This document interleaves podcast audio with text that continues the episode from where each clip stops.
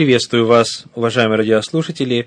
У микрофона Виталий Алиник, руководитель Центра Духовного Просвещения. Мы изучаем Библию как исторический документ.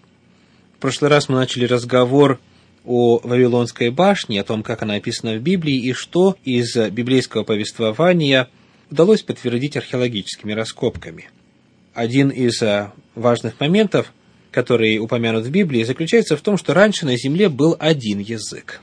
В 1952 году доктор Самуил Крамер, исследуя древние шумерские глиняные таблички, наткнулся на интересную поэму, которая описывала золотой век Шумера – и там говорилось о том, что среди людей не было соперничества, и вся Вселенная, люди в унисон, Богу одним языком.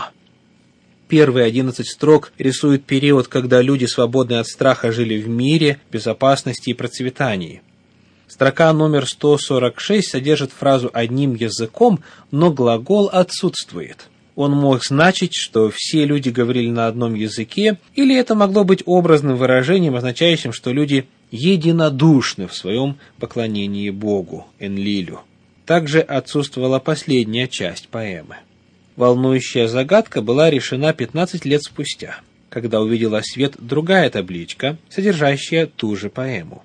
В ней не только есть отсутствовавший глагол, которым оказался глагол «говорить», но и последние шесть строк поэмы, которых не доставало в ранней табличке.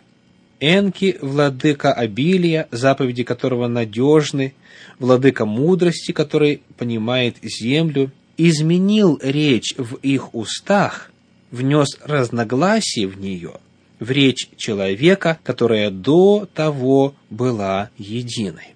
Как объясняет Крамер, это устраняет всякие сомнения в том, что шумеры верили в то, что однажды все человечество говорило на одном языке. Еще один ученый, исследовавший вопрос смешения языка с точки зрения археологии, это Джордж Смит. Он обнаружил фрагмент ассирийской глиняной таблички, содержащий рассказ о строительстве башни, в которой боги представлены разгневанными работой и смешивающими речь строителей – в первой колонке таблички пятая и шестая строка гласят «Вавилон развратно вошел в грех, и малый и великий смешались на насыпи». Далее во второй колонке строки с 12 по 15 гласят «В гневе своем также тайный замысел он излил, рассеять за пределы лицо он свое поставил, и дал повеление сделать странной их речь их прогрессу он воспрепятствовал. Итак, мы видим, что древние, как в Шумере, так и в Ассирии, полагали, что раньше на земле был один язык, а затем произошло смешение языков. Однако тот факт, что так верили древние, причем в разных местах, еще не доказывает, что так в действительности было. Потому для решения вопроса о том, был ли в действительности раньше на Земле один язык, нам необходимо обратиться к лингвистике. В действительности ли возможно происхождение современных языков от одного? В Женевской Библии говорится, исследования в области исторического языкознания позволяют сделать заключение о существовании единого праязыка, условно названного ностратический, из которого вычленились индоевропейские, хамитосемитские, алтайские, уральские и другие языки. Вот что на эту тему сообщает энциклопедия «Народы и религии мира».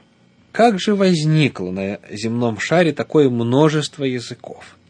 Имеют ли они общие корни, появившись в результате цепи дивергенций какого-то одного языка, концепция моногенеза, или же было несколько независимых очагов возникновения языков, концепция полигенеза. Среди лингвистов имеются сторонники как первой, так и второй точек зрения, однако тенденция такова, что приверженцев моногенетической концепции становится со временем все больше – Такая тенденция связана главным образом с тем, что в последние десятилетия больших успехов достигли лингвистические исследования по так называемой глубокой компаративистике, когда делаются попытки установить путем сравнения генетические связи между языками, которые прежде считались совершенно неродственными. Еще недавно подавляющее большинство лингвистов считали, что родственные связи между языками можно выявить лишь в тех случаях, когда языковое единство распалось не более 50 тысяч лет назад. Напомню, мы цитируем энциклопедию народа и религии мира. Например, между языками внутри таких семей, как индоевропейская, уральская, семитская. И что родство между языками, дивергенция которых произошла раньше, никогда не сможет быть установлено. Лингвистам же, пытавшимся выявить глубинные связи между языками разных семей, приклеивали ярлык креационистов, якобы исходящих из содержащегося в Библии положения о едином происхождении всех языков. Однако накопившийся к началу XX века материал по сравнительному языкознанию позволил некоторым наиболее дальновидным и смелым лингвистам прийти к выводу о возможности устанавливать и более отдаленное генетическое родство. Среди этих ученых следует отметить англичанина Генри Суита, итальянца Альфледа Трамбетти и особенно датчанина Хольгера Педерсена, который в 1903 году выдвинул гипотезу о наличии отдаленного родства между обширной группой языков, распространенных в Европе, Северной и Западной Азии и Северной Африке, языками индоевропейскими, семитохамитскими и так называемыми Урало-Алтайскими. Этот исследователь назвал эту большую группу языков ностратическими, от латинского «ностер» – «наш».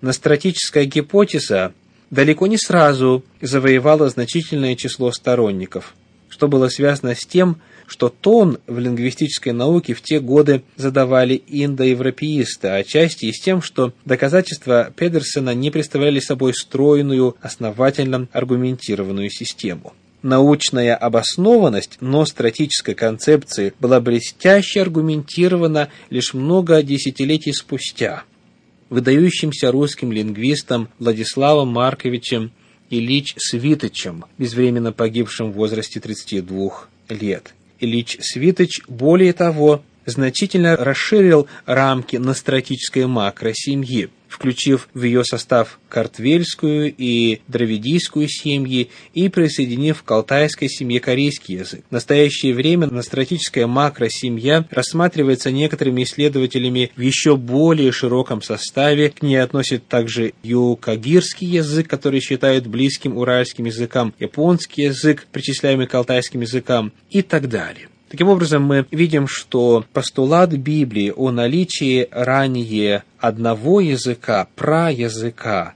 так называемого ностратического языка на Земле подтверждается современными исследованиями в области лингвистики. Итак, все пять главных утверждений Библии касательно Вавилонской башни, рассмотренных нами, подтверждаются научными изысканиями. Во-первых, сам факт строительства башни, место строительства города и башни, равнина Синаар или Шинар или Шумер, материалы для строительства башни, кирпичи и земляная смола, высота башни, используется тот же самый язык и те же самые слова, что и в Библии, он используется в клинописных табличках, найденных в Вавилоне, и сам факт того, что раньше на земле был один язык. Итак, чем больше мы исследуем археологию в том ее ключе, в той ее части, которая касается библейских данных, тем больше мы находим удивительных данных, которые повествуют о Библии как об удивительно достоверной, исторически точной книге. Следующая часть наших бесед будет посвящена завоеванию Ханаана и установлению монархии в Израиле книге Иисуса Навина, в 8 главе, в 9 стихе говорится, «Таким образом послал их Иисус, и они пошли в засаду и засели между Вифилем и между Гаем». Итак, появляется вопрос, что происходило тогда, когда Иисус Навин, согласно библейскому описанию, осуществлял процесс завоевания ханаанских народов. Эту проблему археология разрешила только в начале XX века. Первым сенсационным открытием были египетские вазы, на которых фараоны надписывали названия враждебных им или взбунтовавшихся палестинских городов. Сосуды эти в знак проклятия разбивали во время больших религиозных торжеств. В представлении древних египтян это был не только символический акт. В Египте свято верили, что уничтожение названий народов, городов или имен отдельных людей влечет за собой их подлинную гибель. Для исследователей Библии, однако, важно было то, что на осколках удалось прочитать названия ряда ханаанских городов, упомянутых в Библии. Мы продолжим разговор об этом в следующий раз. С вами был Виталий Алиник. Всего вам доброго. До свидания.